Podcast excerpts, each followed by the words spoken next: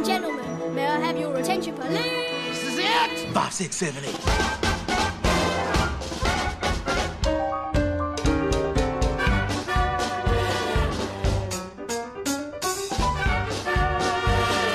You've got talent. Let's see what we can do with it. You're gonna make me believe that you belong on that stage. Dancing on that show is my dream. Tommy,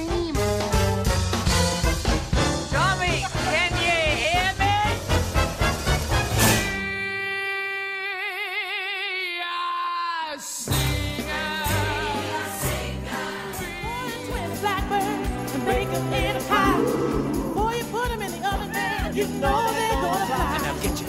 Say curiosity killed the cat. I'm living proof that that's a lie. Now I'm gonna tell you why. Welcome, ladies and gentlemen, to the Movie Musical Shakedown. I am your host, Chris Peterson, founder, editor in chief of Onstage Blog at OnStageBlog.com. Really excited you're joining us this week for a random movie.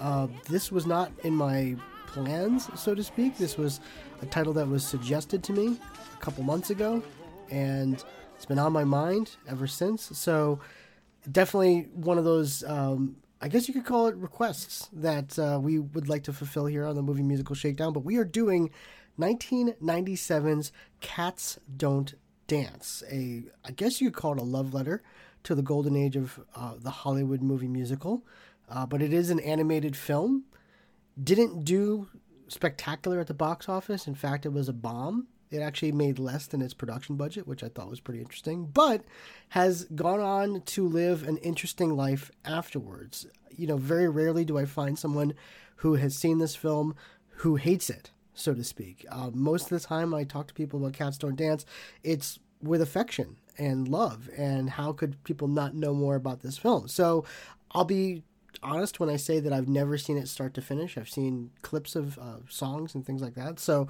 um, I sat down and watched it, and it was definitely an interesting watch. But uh, we're going to break it all down this week. I've got a great co host with me. He's a podcast extraordinaire. Uh, I can't name all the podcasts that he's, in, he's involved in. He's going to do it, but uh, needless to say, very experienced at this, and also a huge fan of this movie. His name is Ned Donovan, an actor, producer extraordinaire, like I said before, and I'm thrilled to have him on this podcast because I'm sure he's going to have some incredible things to say about this movie, things that and insights that I don't have. So um, I'm really looking forward to seeing what he has to say on that end. So we're going to take a break. When we come back, Ned's going to join us. But first, as always, here's the trailer. You can. This spring, Turner Feature Animation introduces you to some new characters you'll love in a story that could only happen in the movies. It's about a cat named Danny. He's got a dream. He's going to Hollywood. Hollywood, where the streets are paved with gold. And he's ready to dance his way to the top. So join Danny, I guess we're gonna be the only two cats on the ark, huh? Sawyer, So much for preserving the species. Tilly, I hear you both are very, very big on Broadway. They're big everywhere, darling. Wooly, and Pudge. Uh-oh, I'm busted. along with all of their incredibly hilarious and entertaining new friends. And Darla Dimple, child star extraordinaire, I am an angel. and her faithful assistant, Max. Max. Yes, Miss Dimple. But what Danny doesn't know is she's the only star who can keep all his dreams from coming true. I hate animals. Especially that one. With new songs by Grammy Award winners Randy Newman and Natalie Cole. Nothing's gonna stop us. Nothing's gonna Nothing's gonna stop audiences everywhere from enjoying a brand new world of animated fun, excitement, and adventure. See you in the movies. Cats don't dance. Leaves you kind of speechless. Don't it? And I am now back, and I'm joined now with my guest co-host for the week, Mr. Ned Donovan. How are you, sir? Oh, I'm doing just so well. How are you doing, Chris? Doing well. I'm so glad to finally have you on this podcast because you are kind of like this this podcast aficionado, if you will. Like, tell us, tell us just briefly, like everything that you're involved in right now, because it's crazy. Oh, yeah, we'll, we'll laundry list it. So, hey, gang, I'm Ned. Uh, I'm an actor, and uh, I moved here to be a musical theater actor in 2012. Here being New York City, I'm on this call from beautiful Brooklyn, New York.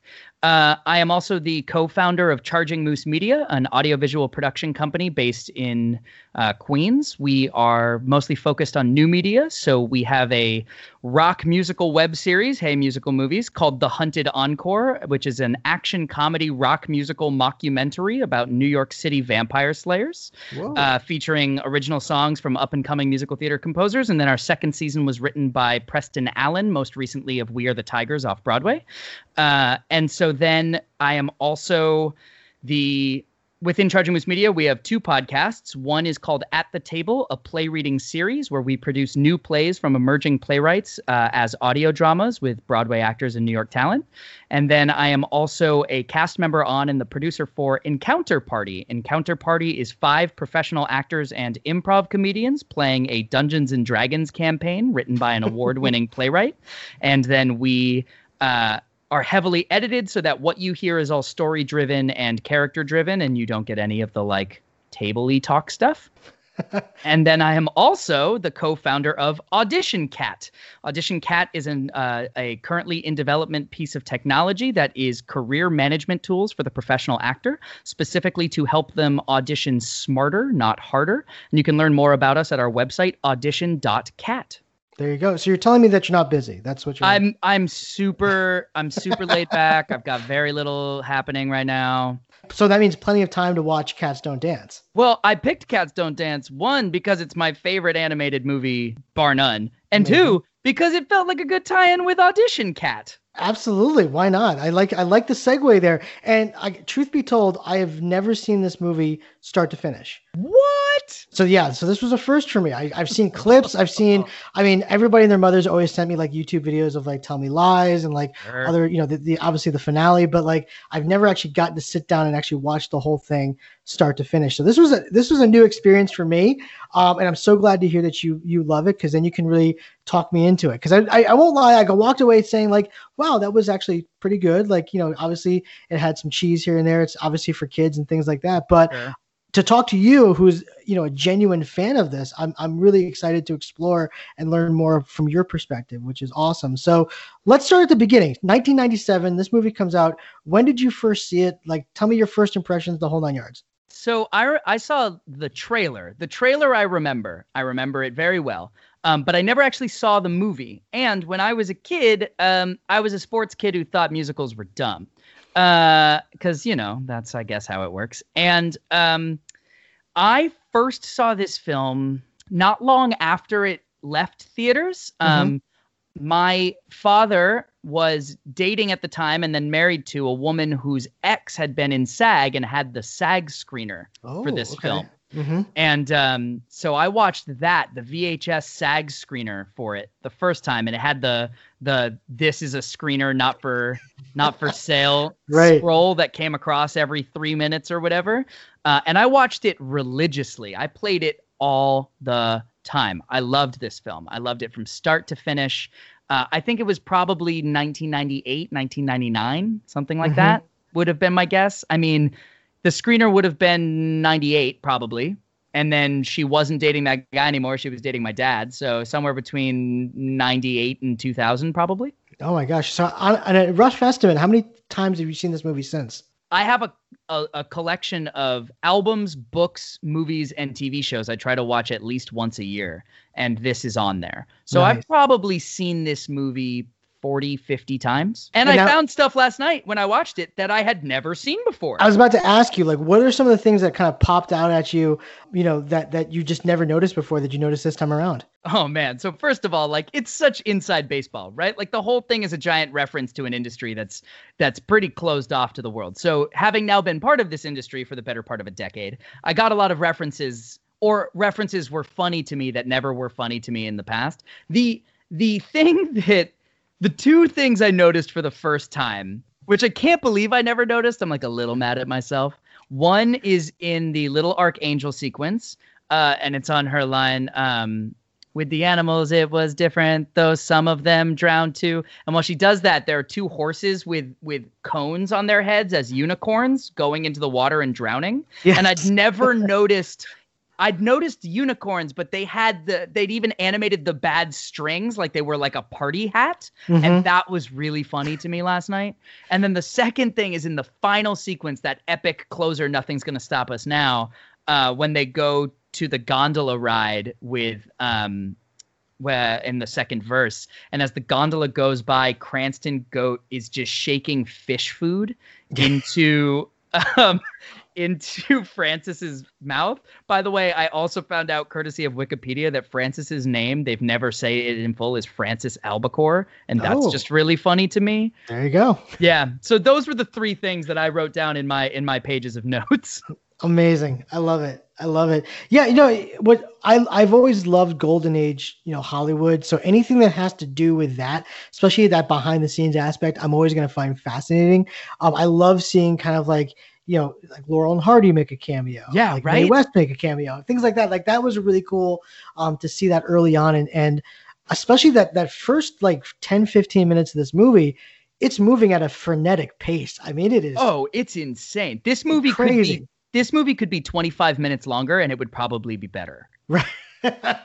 I mean, it's it's tough to keep up. I mean, I think they're doing a little bit of that, that his girl Friday type of dialogue, um, you know, delivery, so to speak. But um, it is it's definitely frenetic, and I think for some viewers, they might be like, "What is what is happening? Like, what is going on in this thing?" Sure. But um, really, really good on that end. I mean, what I also really liked about this film too, um, a really nice surprise for Scott Bakula. I knew he did Broadway. I knew he, He was came from theater. incredible. Incredible. And everyone what? I mean like for me, Scott Bakula is isn't it Quantum Leap? Isn't Yep. that Scott Bakula? Yeah, Mhm. right. Like that's Scott Bakula in my head. But then I always remember he played Danny and he sang Danny and most people didn't sing for themselves in this. Right, right. I mean, I think I read that he was like in one of the original like national tours of Godspell back in the day. and, like- Really? yeah, like it was crazy. So he's got some like theater cred, but you can hear that in the way he sings in Danny. Like you, like it's not like you know, like the you know, we'll talk about him later, but like the Russell Crowes of the world, world trying to sing like a musical theater actor. Right. You can just hear him do it, which is pretty cool. and he's doing great. He's hitting these cool falsetto notes. He's got he's got good style. I mean, like I I why haven't we put him in Chicago yet? Make him Right. Billy Flynn, guys. Why not? I don't. I mean, I don't think he's busy. I don't. Want, I don't want to say that's a mean No, thing. I, I just I totally agree. Don't hear his name a lot. Like, so maybe he's available to do something like that. Um, and then you've got a really interesting cast, top to bottom. I mean, you know, not not necessarily like the the cast that you would typically, you know, think for a an animated film film like Jasmine Guy and um, you know, John Rhys Davies. John Woolly Rhys. Davies. like, That's crazy to me. crazy. Uh, George Kennedy as LB, like that Yeah. was just John Knotts is TW Turtle. Like, Mhm. come on, Don Knotts is in this. Ugh. crazy. And so you you do have like just this really really interesting cast.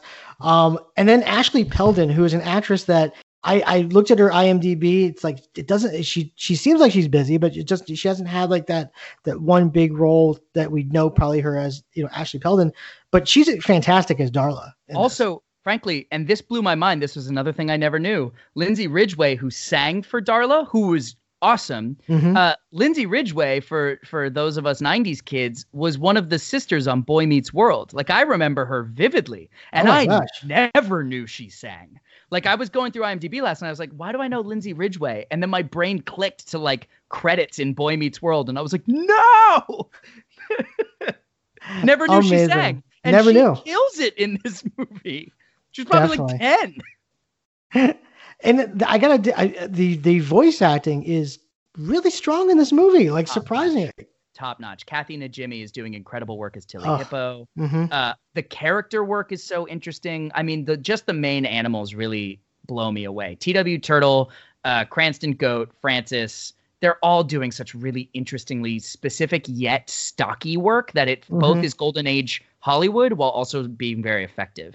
Yeah, yeah. And then you've got Natalie Cole doing the Yeah, singing right. voice. I mean, unbelievable, unbelievable. I, I really her at the height of her powers. And uh, you know, we'll talk about her, obviously her singing, I think, a little bit later in the podcast. But um, again, really great addition to this film. Somewhat, I guess you could say. I mean, I don't know. If, uh, it's not a lingering question. with given that it's Natalie Cole, I always wondered why they j- didn't just cast her as the speaking voice as well. I have no idea. Because she has got Um, a nice voice. I, I, have yeah. no idea. My first assumption is they didn't hire her Mhm. to sing and then they added her later. My assumption is like either Jasmine Guy did it and then they were like, we need one more star power and they just put her in the studio for the two songs. Um, that was my first theory, but I've always wondered that. But I mean, you know, that's not alone. Like TW didn't sing for himself. Uh, John Rhys Davies didn't sing for himself. Mhm. Uh, Darla didn't sing for herself. Like Right. this shows th- this one's full of that. I mean, even if you go back to like, you know, if you if you go back to a, a lot of the classic animated movies of the '90s, that it was a different singer to actor.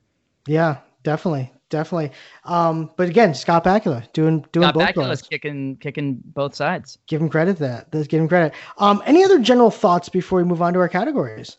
Um, I think this movie has a better understanding of one-liners than most animated films Hmm. because there are the one-liners that are really in your face, but there are so many sight gags that make the one-liners that the sight gag is so subtle. I think the joke of I need a drink and then the fish just throwing water on her face is one of the funniest little gimmicky jokes out there.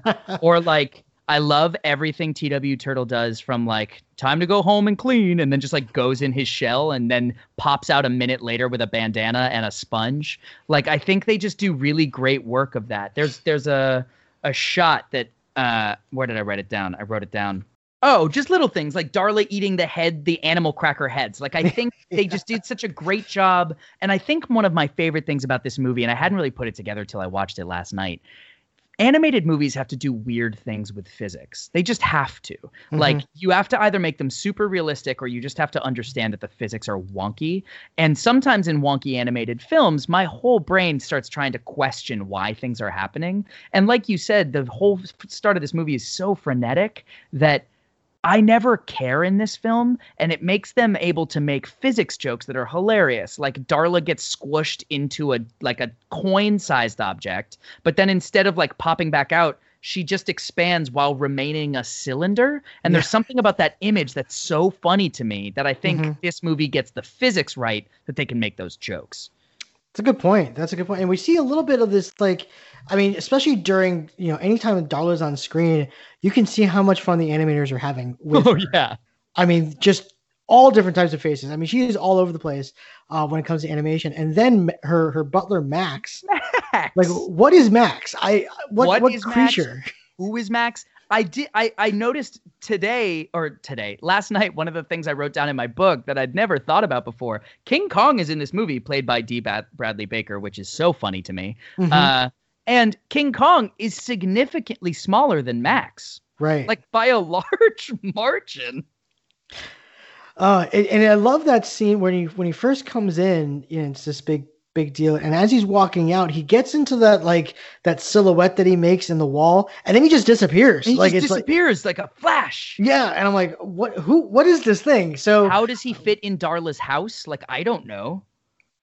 No questions were not made to understand. I guess. Yeah, it doesn't matter, and that's what I love about the physics of this movie. Love it, love it. All right, well, let's move on. So, folks, we know sometimes when we're watching these sentimental, you know, movies, we've got our, our moments that you know the the the hair, you know, starts to stand up, those goosebumps start to come, those lumps in our throats start to grow. I call these dusty room moments, where the Sure. you know the heart the the heartstrings are tugged a little bit. Um, Ned, I'm gonna start with you. Did you have any dusty room moments with Cats Don't Dance? Not in any of the ones that I I thought are like the givens. Like, you know, Mhm. Tell Me Lies is gorgeous, but I don't think it like moves me, right? in fact, I sort of listen to it and I wonder like, why is this here? like it's a gorgeous song, thank you Randy Newman, but it doesn't it doesn't like forward any kind of plot Mhm. and and we've already kind of seen that this was Sawyer's trajectory prior to and after this. So Tell Me Lies didn't really do it, but I have to I have to say it's you know, this whole movie is like the most simplistic way to try and get kids to understand that racism is terrible, Mhm. right? Like that's what this movie is. And I think it's very effective in its way of doing it. And I don't think there's any point more effective. And I never in all my times watching it until last night, I'd never like put this button on it. The bus driver. The bus driver is the maybe the worst character in the movie that's not the antagonist. Mm, Like the bus driver is a raging racist who is so friendly.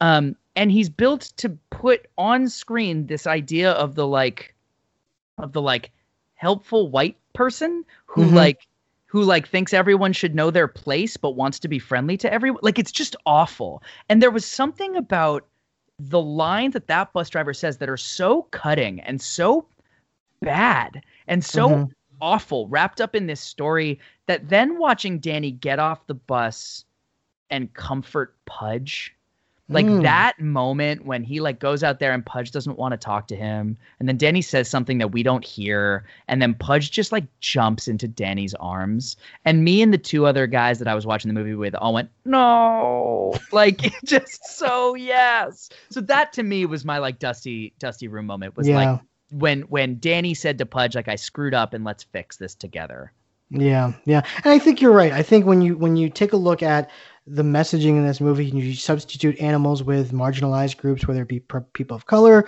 people of different religions, sexual orientation. I mean, it's it's it runs the full gamut of a positive message of acceptance and you know inclusion and things like that. So, And um, frankly, yeah. right now with all of the movement, you know, Project Am I Right? Like as we're all talking about, like we should be playing roles properly. There's actually something really powerful in 2019 about the closing sequence of movie posters. yeah, Of seeing, for instance, Tilly Hippo and Grumpy Old Men, like saying, like, what if it wasn't a man? Like, what if it was not just a hippo, but a female hippo? Like, there's something about it that was actually really, really striking to me that right now is a messaging that we're all trying to have. Mhm. And like, Cats Don't Dance did in 1997. Sure, it was a joke, but also Free Tilly might be the best joke in the that might be the best thing ever. might be the best joke in the whole movie. I love it. I love it. Um, well, on the flip side, you know, with these movies, especially ones that were made decades ago, sometimes not everything has aged as well as it should. And I call these like yeesh moments where you're just like, ugh, that does not look good. Um, did you have any yeesh moments with Cat Don't Dance? No, I mean, Mm. I think maybe the closest you'd get would be Kong, where the, he's just like a super stereotypical gay man, Sure. right? Because Mhm. you're like, oh, that joke didn't need to be made, and you know, in 1997, the joke was like, wouldn't it be funny if this like powerful gorilla was actually gay? Right. Like the joke wasn't to make a comment on like look at a at a at a gay actor be a powerful creature. It was the Mhm. opposite. So I think that was one that I that like stood out to me as like kicking someone for no reason. Right. Um, That's a good but the movie as a whole stood like it it held up for me. Mhm. Um it really did. I I didn't have any moment where I was like, "Oh god, that joke doesn't land anymore." Yeah, yeah, no, I, I definitely caught that the first time too with the Kong thing, and then I, I don't know for some reason I couldn't help but notice like the way that that Sawyer was being treated, in the, especially in the opening scenes in the office Sure. and things like that, like with literally the door being slammed in her face and thing. I was like, kid, can this woman be physically hurt in in any other Sure. way in this opening scene? Um, so there were just little things like that, but honestly, yeah, I think that you know with its message, with with the way that it was you know animated and things like that. Overall, I think it's you know fantastic, and I don't think there's a lot of yeesh moments I had. So, Backing up, do you have a dusty eye moment? oh, that's a Dusty good question. moment? We- no, we you know, honestly, past. I we did skip my. I, I apologize. Um, honestly, kind of same with you. I didn't really have anything that was like, oh gosh, man, my heart. Um, but I, you know, I I like good singing. So anytime I hear like a good song or a good, like that voice just kills it in a, in a certain moment, um, I am gonna get like that the, the goosebumps, so to speak. So certainly the end. Um, tell me lies. Even the the opening number. I mean, Danny's though- arrival song is an amazing song. it's fantastic. So and he's and he's killing it. So um yeah, there there were a little bit moments here that, you get those chills, so to speak, but I, I wouldn't call them you know dusty room moments. Yeah, it's definitely a, a, a it's a it's a movie that's meant to be lighthearted and super joyous, and its Mm. messaging is meant to be secondary to the joy. It's meant to to deliver you the message without hitting you with the message. I think. Right. Um, it's sort of actually how I feel about like All Shook Up, the musical. I think it's Oh. actually All Shook Up is a really brilliant example of how to get across a very important message within a completely separate set of rules. Mm. Um, I really think the final sequence of All Shook Up. I did that show in in in very rural America for a bit, and I had I was at a bar after it one night, and a guy came up to me and like broke down the plot of the show with me as a way of his saying like he hadn't really thought that if he had to be okay with interracial couples than he had to be okay with gay couples. Like it was a really interesting like Hmm. and I feel like Cats Don't Dance kind of walks that same line where it says like we're not here to deliver the message, but the message is loud and clear for you to get. So I didn't really feel like it's meant to be a heartstringy show as much as a joyous show with a message. That's a good point. That's a great point. That's a great point. Um, folks, we know that with some of these movie musicals, not every question is answered. Not sometimes not every mystery is solved. So I call these lingering questions. Any questions that we had really about the movie um, after watching it. So Ned, I'm going to start with you. Any lingering questions about Cats Don't Dance? I think my biggest lingering question is why is it so short?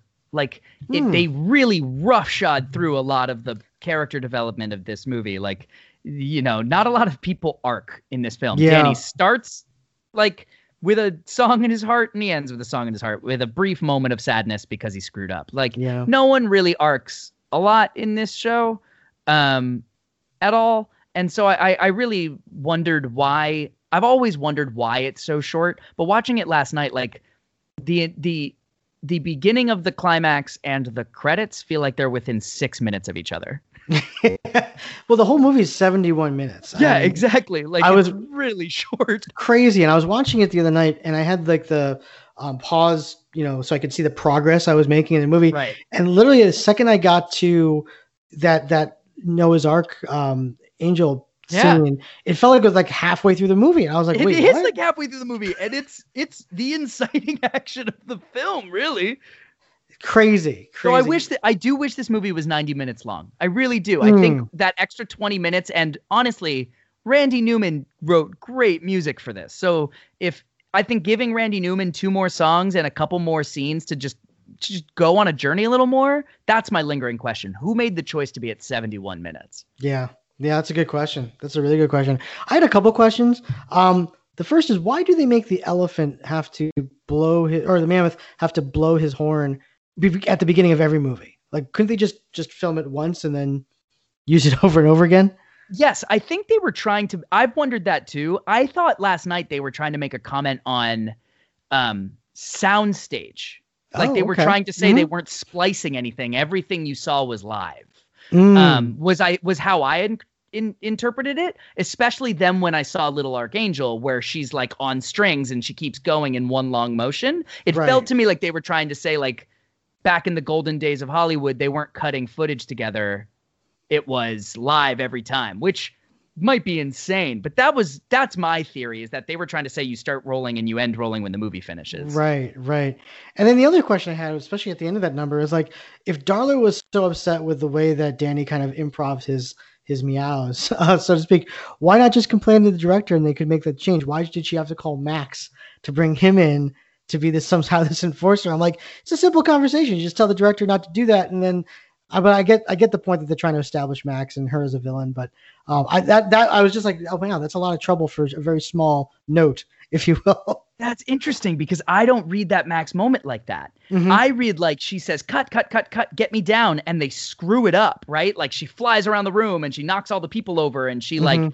isn't getting any of the things that she's calling for when she called cut. So she calls Max. Like it felt like the she attempted to yell and scream and bitch just to the director. Mm. And then the director failed miserably. What's his name? Flanagan? Flanagan, yeah. Flanagan fails miserably and so she has to call in the guard that's how it felt to me was like she's so angry because no one's gotten her down yet that she has to call in her manservant Good point. Good point. All right. Um, and then the last thing I had, which I mean, really isn't really a thing because it's animation, but again, how a mammoth plays the oh, piano. with hooves. yeah, yeah.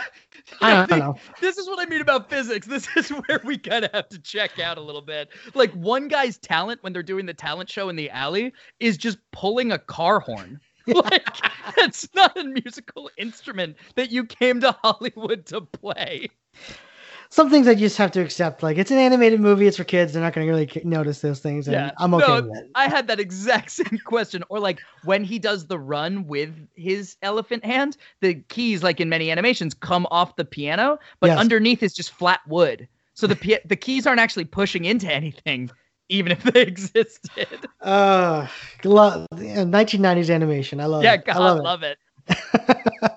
Uh, all right. So before we move on uh, to our next section, I always like to kind of do this surprise section, if you will, of, of Okay. looking at you know, we know that with some of these movies, that the final cast that we get was not always the intended cast when they first developed these movie musicals. So um, I kind of like to do a little bit of research into finding out who was considered for some of these roles, even some of the the backstage roles as well. But um, famously, I'm, I, Ned, I'm, I don't know if you know this, this was actually intended to be a vehicle for Michael Jackson back in the oh, day. I did not know this. Oh, so this was actually um, back in the early 90s.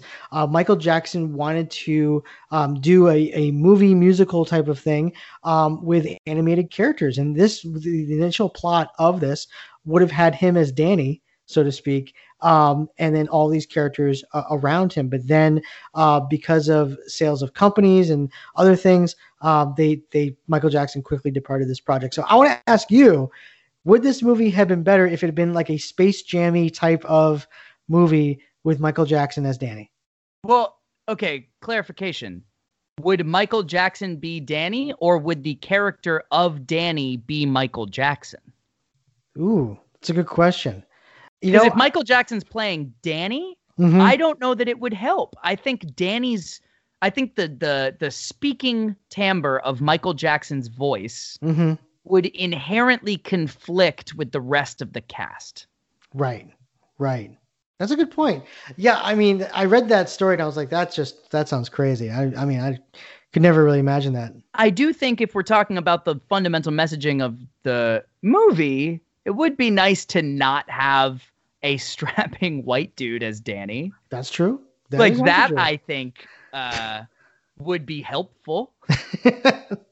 very good, very good point. And I actually, did have sorry one lingering question I had, and it's Mhm. so small. Who approved Jasmine Guy and Natalie Cole as voices that supposedly come out of the same animal?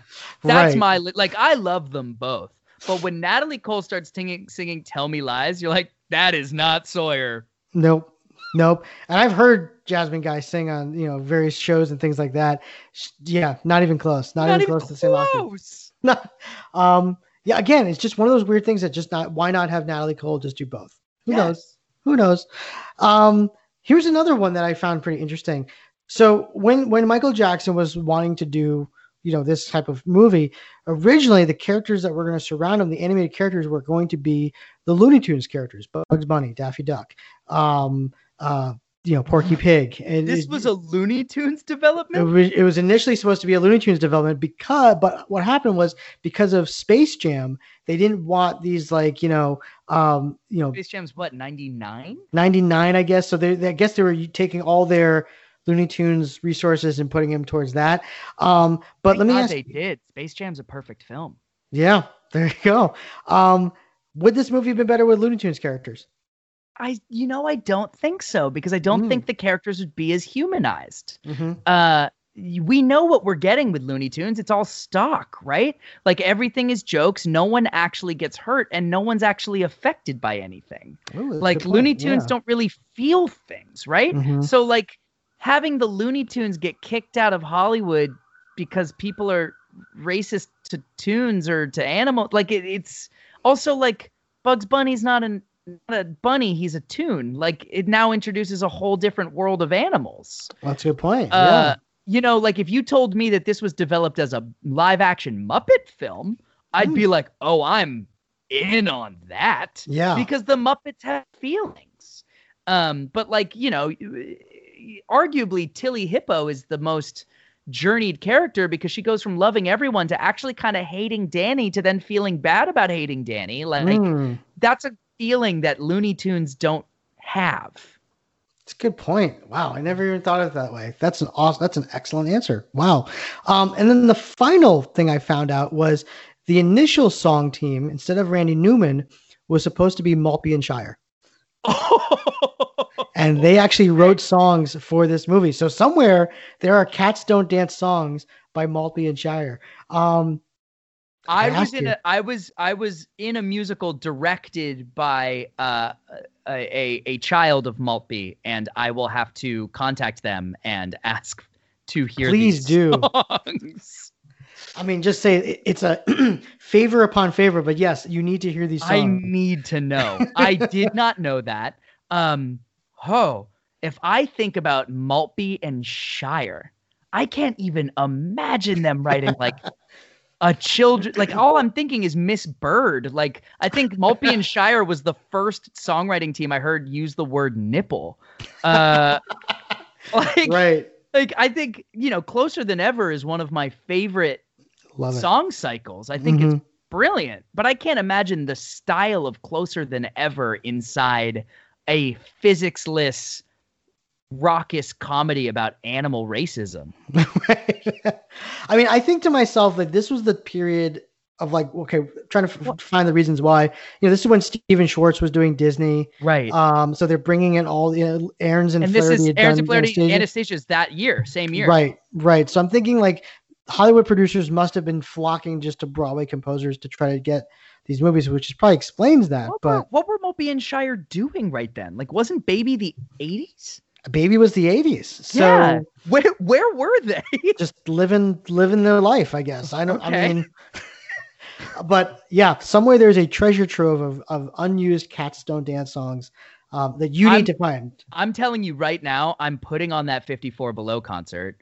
Uh, it's going to star Danny Gardner from Dames at Sea because I Mm. want Danny Gardner to do Danny's Arrival song more than anything I've ever thought about in my life.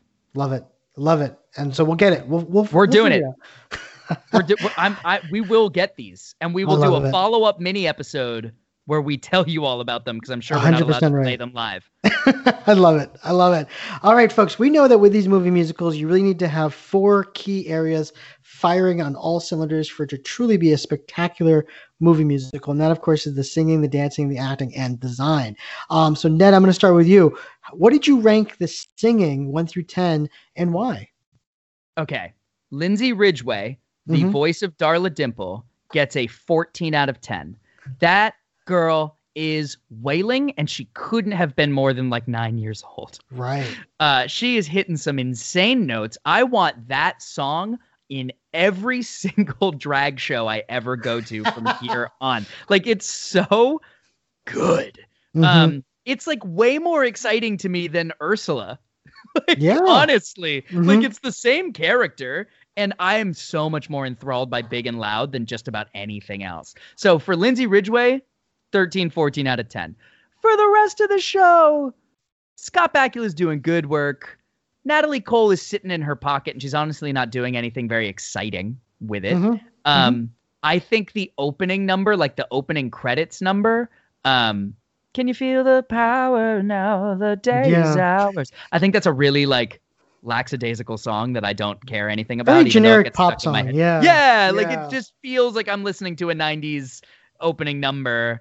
And then Mhm. it doesn't fit in with the rest of the music in the show. So like all in all, I would say the the singing is not why I watch Cats Don't Dance. Though I There you do go. love Randy Newman's score.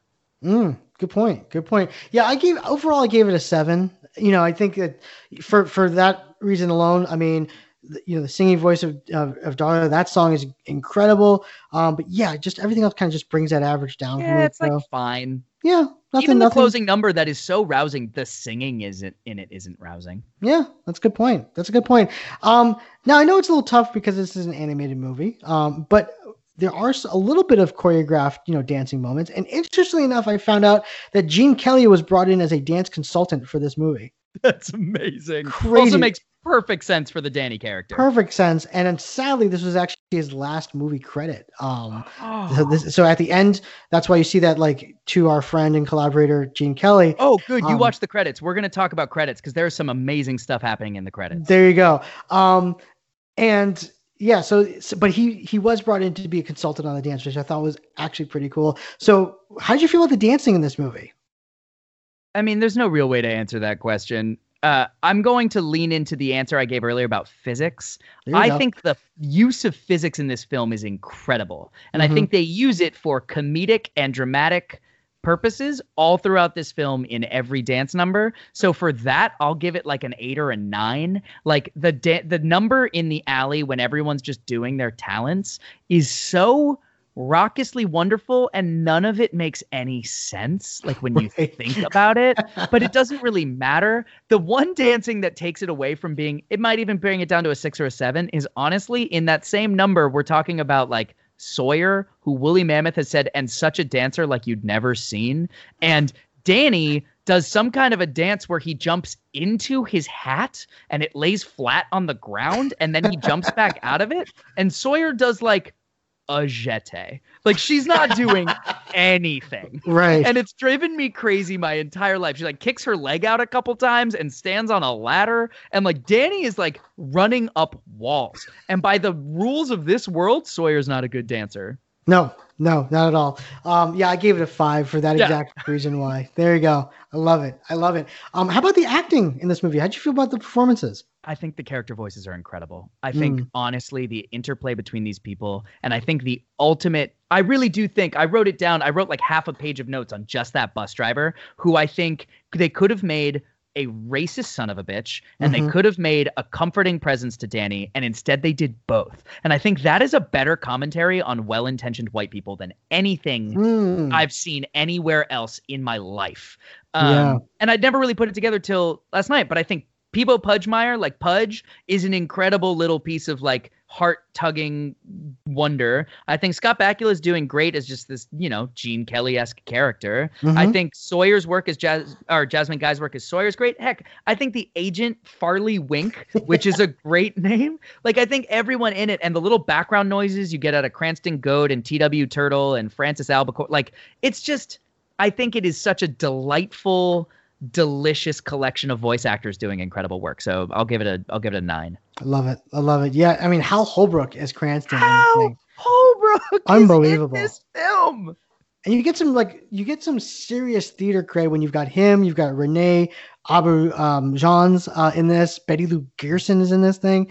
I Lou mean, Gerson as Frances is as good as uh, Mrs. White in Clue. Like it Yeah. just is. Mm-hmm. Mm-hmm.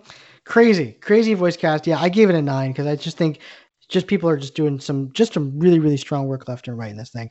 Um, finally, the design. How'd you how'd this movie look to you?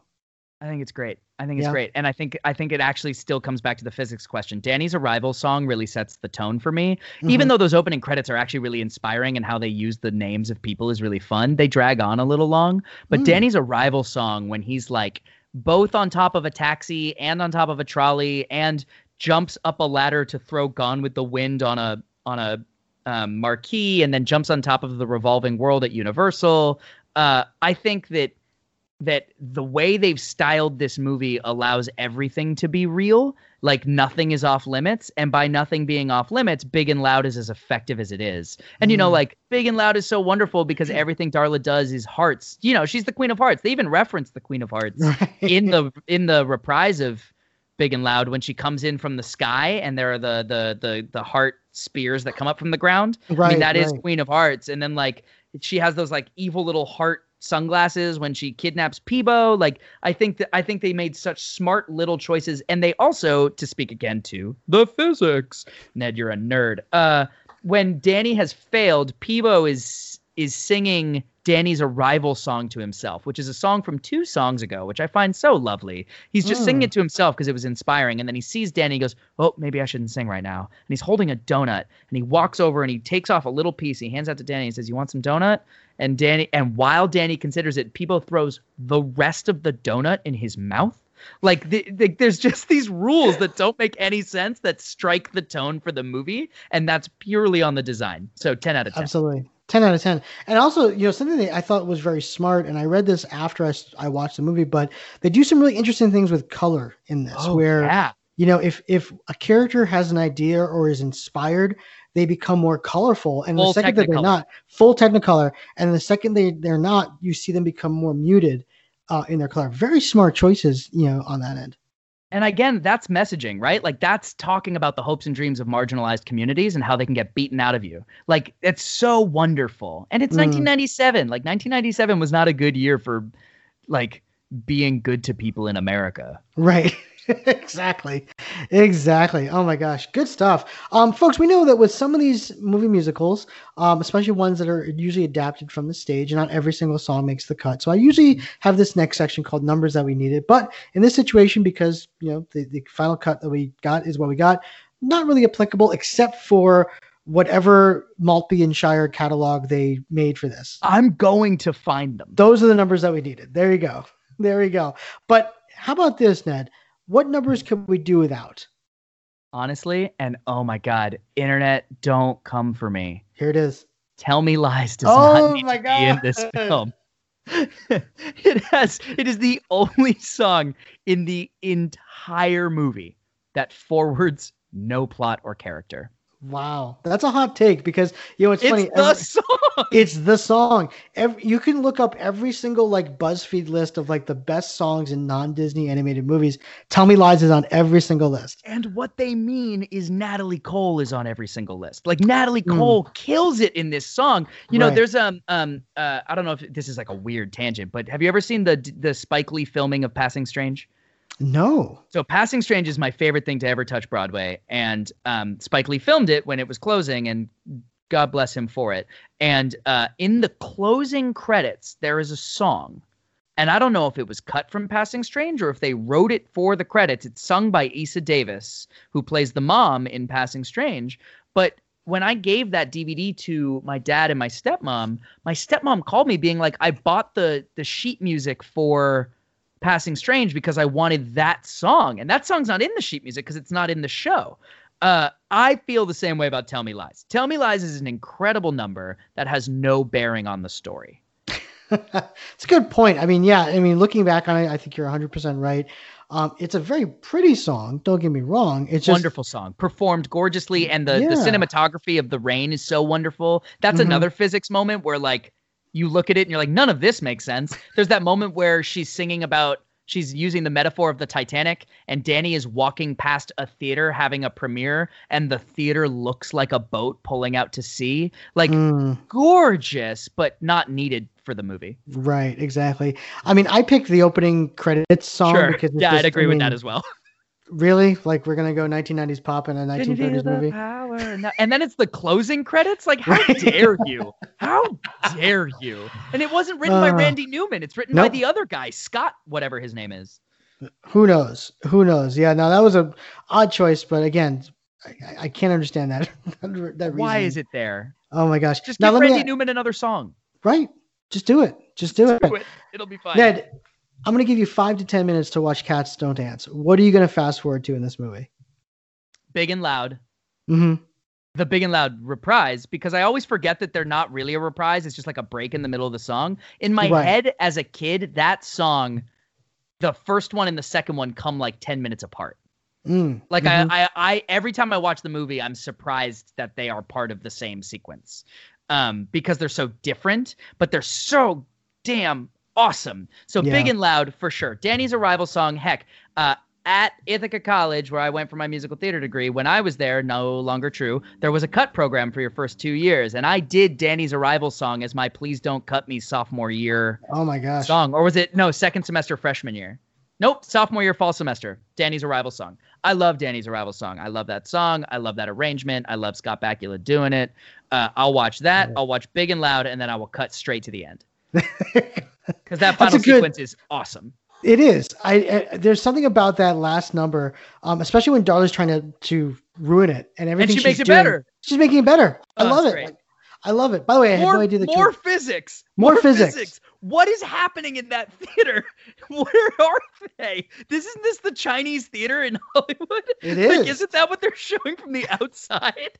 I mean, if I could throw, I guess, lights in a perfect line so it doesn't hit anybody. they like explode in gorgeous shatters of bulbs without leaving glass trails behind. like I would love that. Or like it. like Max punches holes in the in the roof. Mm-hmm. Yeah. Anyway, uh, that final number for sure is a delight. Awesome. By the way, I had no idea I went to Ithaca College. I I went to school down the road in Elmira, New York. So we were kind of like kind of oh! neighbors in a way. There Neighbors you in a way. One of my best friends from high school was a lacrosse player at Elmira. So there you go. Oh my There gosh, go. small world, smaller world Small, small, right. small world. Folks, we have some pretty prestigious awards to give on this podcast. Yes. And, um, you know, the first is what we call the Julie Award, which is given to who we feel is the best singer in the movie. On the flip side, we also have the Russell Crowe Award, which is given to who we feel is the least great singer in this movie. And then finally, I have another award called the Bumlet Award. And for those of you who don't know, Bumlet is a character in the movie Newsies. And if you watch the King of New York number, he is the guy spinning on the fan at the end of that number who does this like perfect landing and opens the paper. He was played by an actor by the name of Dominic Lucero, who sadly passed away. Um, but I wanted to kind of name this award after him for a extra secondary character background member who just kills it and you cannot really think you know can't stop thinking about that person you know throughout the entire movie so to speak so ned i'm gonna start with you who gets your julie award for cats don't dance Oh man, I know that Cats Don't Dance heads are going to crucify me. oh no Lindsay Ridgeway as Darla Dimple gets the Hmm. Best Singer award. Now, I would like to preface this: I do not think Lindsay Ridgeway is better than Natalie Cole, but Lindsay Ridgeway's work in this movie is better than Natalie Cole's as compared to what I know of her actual work. There you go i think that's a good that's a good answer and actually i gave the same answer as well lindsay lindsay ridgeway gives a tremendous performance. amazing and Big you know and Loud is so hard to sing. Like it's Mhm. so hard.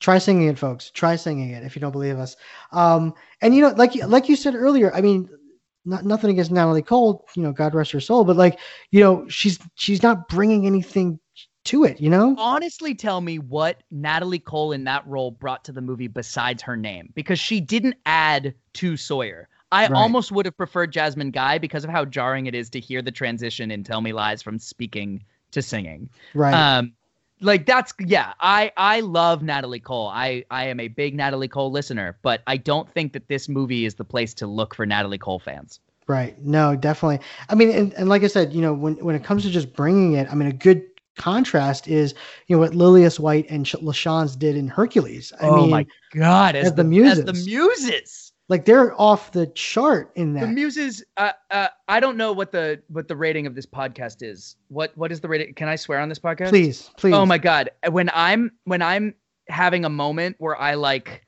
like am overwhelmed a little bit and I don't really know what to do, I sing out loud. Fuck my soul, Herc was on a roll.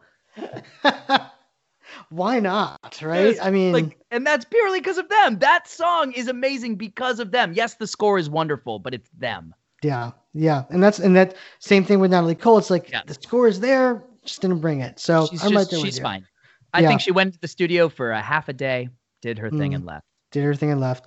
Uh, how about your Russell Crowe for this? I know it's a little tough because we don't get a lot of singers in this, but any ones that stick out?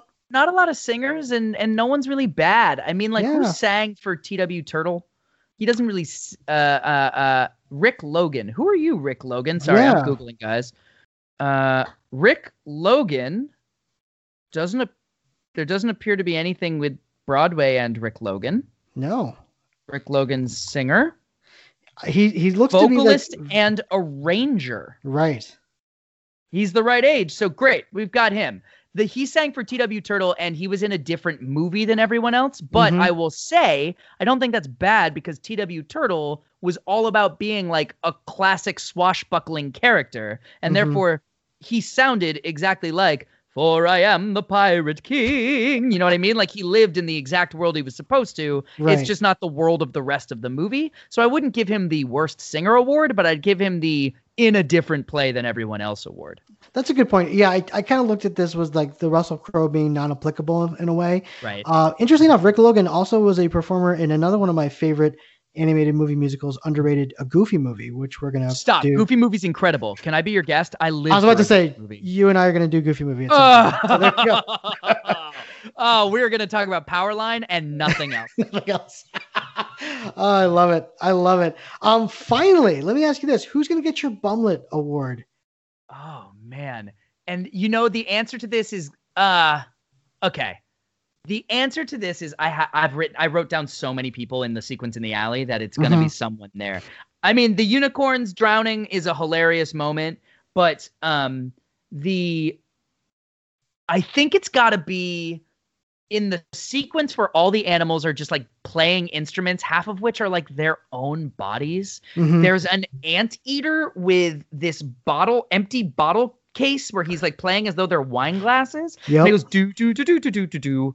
And then uh uh right so it might be him, but it also might be right after that are just these birds on a wire like a wow and I love them Mhm. And so every time they show up, I cheer when I watch this Mm. movie. So it Mhm. might be them. And then the last person I would give it to probably would be um would be in the opening scene in the agency when Sawyer sits down at her desk and she says, Hello, Farley Winks. And she says, Oh, you need a lamb for the new Moses picture? And a lamb looks at him and he says, A sacrificial lamb? And the lamb goes, No, no. I think it might be that lamb. That's a good one. That's a good one. Um, I'm gonna give it to Toto. Yeah, the, Oh, the no place like home, little Toto who loves the shoes. Yes. loves the shoes, and then the guy comes and is like, "Get in the basket. You're not allowed to wear the shoes." and there's another little messaging moment. Like, just wants to wear the damn shoes. Let him wear the damn shoes. Just let him wear the damn shoes. Ugh. Also, they fit Toto and Dorothy. Like again, physics. I have questions. So many questions. So many questions. All right, Ned. Final question for you: Should this get a remake? Oh man. Okay, Okay. The year the year is 2023. Yeah. You're hearing that Warner Brothers is going to remake Cats Don't Dance in either an animated or you know CGI Lion This King. should not get a photorealistic remake. Let me Okay, say that. Mhm. right off the bat. I don't think these photorealistic remakes are anything interesting to me. I would much rather watch Donald Glover in a bad lion costume running through the field of an SNL sketch with Seth Rogen and Beyonce, and that would scratch the same itch for me that I'm going to get watching this movie. Um, in terms of Cats Don't Dance, okay. I would love to see what didn't make it. I refuse to believe at 71 minutes that this is the movie they set out to make. It feels to me Mhm. like they ran out of money and they didn't animate something. So I would love to see the extended version. Um, and also, sadly, in 2019, like I have a TV that I love and it's big and it's widescreen. And you know what's not widescreen? Cats Don't Dance. Doesn't exist. You can only watch it in that weird square thing that we all used to watch TV on. So I Mhm. would love to see a version of Cats Don't Dance that allows me to appreciate it on modern technology. And in that regard, I would love to see a remake. But I think, um, much like when I watch Rent today, like frankly, I find Cats Don't Dance more timely than Rent now. Like Cat Rent okay. feels outdated, and Mhm. right now we're all fighting the fight of let people play things and let people that we haven't seen play things play things. Like that's Yeah. the battle. That's the battleground, and Cats Don't Dance sits right at the front of that. So I would love to see a remake using actors who aren't Scarlett Johansson being put in in these positions where they're not allowed to break the barrier and then I would love to see where that ends up. I think that would be really fun. But I don't think I'd want to see a remake as much Mm-hmm. as a version set in 2023. Good points. Good points all around. Yeah, and it, it would be an interesting. Um, And it should not get a live show. This I was about to should say, not be live. yeah, no, no need to adapt this for the Broadway stage. No, no, no, no, no, no. We're okay. We're okay. Um, yeah, no, I, I definitely think that it's. I think, like you said, it, it there's more to explore. I love the fact that even though this was, you know, technically, I mean, not technically, it was a flop. You know, box It was a serious flop. tremendous. It had a budget of thirty-two million dollars and it grossed, I think, one point six million. So Yeah. like, tremendous flop. But it's it lives on and it and it's actually its fan base has has become very vocal and growing. I feel like Onstage Blog hangs out on Tumblr, but if you don't hang out on Tumblr, Cats Don't Dance fans do. Wow, good to know. I love it. I love it. Um, Ned, this was a real pleasure, man. Honestly, This was a blast. Thank you for having me and letting me talk about one of my favorite films. Uh, it's my favorite musical movie. that's awesome. That's Uh, awesome. I won't call it my favorite animated movie because The Rescuers Down Under exists, but but uh, Cats Don't Dance is up there. Well, you know what? We we will definitely have you back. And honestly, we're first of all, when we do a goofy movie, it's yours. Secondly, honestly, like make a list of like your favorite movie musicals, and we'll just do them together. Like I have no Great, problem with that. because my whole thing was always like I just got really excited by. Mo- it's not that I like wanted to be that counterculture kid. My thing was like I got really excited by finding things that people hadn't taken the time to give notice to as a Mhm. kid. Cats Don't Dance was 100% one of those movies. Yes. Right? Like Anastasia won. And I love Anastasia. And frankly, it sometimes feel like Anastasia never got its due until later. Um, so I will make that list and I will send it to you because I've I've got them. I love it. I love it. Um, anything you want to plug? Anything coming up? I know you mentioned the stuff that you're in, uh, involved in earlier, but anything that we should know that's coming up soon? Oh man, so many things. So uh, the Hunted Encore, which is my musical movie that uh, maybe I'll convince you to do a special episode on someday. Um, it's a musical web series uh, starring a bunch of New York actors and Broadway actors, written by a bunch of great composers. We are joining a new streaming service dedicated to filmed musicals uh, pretty soon. Um, and so you can check us out there. We will we we can't announce what that is yet because the contracts aren't finished drying. Um, but it is available right now at thehuntedencore.com. Also, my current podcast, Encounter Party, uh, the D and D podcast I talked about before. We spent about ten weeks at the top of Apple's new and noteworthy charts. Um, wow. Our our audience has been expanding massively. We're gearing up for a second season. We're chatting with sponsors. Um, if you like fantasy fiction. Doesn't matter if you like D&D or not, you will love this show. It is it is gripping and compelling and fun and funny and the characters are really well done. So Encounter Party, get it wherever you're listening to podcasts. There are 14 episodes at the time of this recording. I don't know when you're dropping. The first season will have 17 episodes we think. Uh, mm-hmm. because we didn't actually write it because it's improv. So we think based on what happened when we first played, because uh, we did the whole recording in a five day session, um, that there are 17 episodes, and uh, we're hitting right into the climax as we speak today. Love it, love it. And where can people find you on social media if you want to be found? I would love to be found. So, uh, uh, you will be found. Um, I am at Ned Donovan, N E D D O N O V A N. No underscores, no dashes, no nothing. In fact, if you put those things in, there is another Ned Donovan, good dude. He's a British journalist.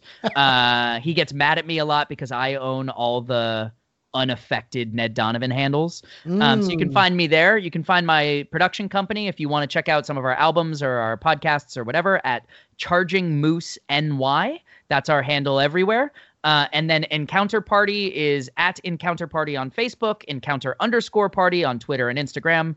And um, that's how you can get a hold of me right now. Also, check out Audition Cat, especially if you as a listener are an actor at any stage of your career, union, non union, veteran, just entered the industry, doesn't matter. We're building an app that's going to help you manage your career and your audition life. You can find us at audition.cat, and audition.cat is also our handle everywhere. Love it. I actually know exactly how you feel about that whole Ned Donovan thing because apparently there's a choreographer in New York or who used to work on Broadway named Chris Peterson. Oh no way! And I've seen his name in a couple playbills from long ago and things like that. But what's funny is every time I get like friend requests from like old Broadway vets, uh, they are very quickly disappointed to learn that I am not that Chris Peterson. And uh, quick quick anecdote two of them one ned donovan once and i'm sorry ned if you listen but the odds of that are so low uh uh once tweeted at me while very intoxicated challenging me to a duel over ned donovan at gmail.com which is my email if now you guys have it uh and he wanted to to use swords in piccadilly circus uh and then two um, one of my other ventures is called The Turf. The Turf is a sports journalism website started by Justin Colombo, who uh, is most recently of Kinky Boots on Broadway, currently Rock of Ages off Broadway. It's a collection of artists writing about sports from a different angle. And um, one of the things that that we ran into was that The Turf Sports is owned by someone on Instagram who started using our logo as his picture. Mm. And so we had to start like chasing him down with messages being like, "We see you. Like you're very public. This is very very not okay. Uh stop? Please?" But also I was in a I got an email to my Gmail account because everyone like sometimes Ned, other Ned, accidentally puts my email in and I get his dinner reservation confirmations. Like nice. it's just like this happens. I have to like shoot him a I usually post it on Facebook to publicly shame him because we're friends. But I got an email from a collection of dudes in Connecticut who had all gone to college together, who someone they went to college with named Ned Donovan uh, was in their fantasy golf league, but they put me in there instead and I played on this fantasy golf league for like seven weeks. Uh, I never played. Ned played, but I responded to every email. Uh, I threw a whole lot of banter and trash talk, and uh, it was a great time. Amazing. So this, folks, this is some of the fun that you can have when people share your names and things like that. So go for it. Go for Go it. for it. Well, thanks again, Ned, for joining us. This was a real pleasure. Folks, you can listen to this podcast and all of our podcasts on the Onstage Blog Network at onstageblog.com. And please join us next week. We're doing this thing probably once or twice a week now because you've just got so many movie musicals to get through. But next week, we're actually staying in 1997 and we're doing Anastasia. Oh, amazing. Yeah. So really looking forward to breaking that one down. Cats Don't Dance Um, would be better if Bartok was in it. Right? Thank you. Actually, the stage musical would be better if Bartok was in it, but Ain't that true? different conversation for a different time, right? All right, folks. We'll see you next week. Ned, thanks again, man. I can't thank you enough. Thank you, Chris. All righty.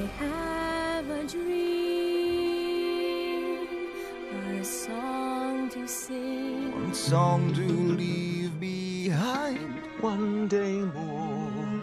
No day but today. I don't know you, but I want you. Love is like oxygen.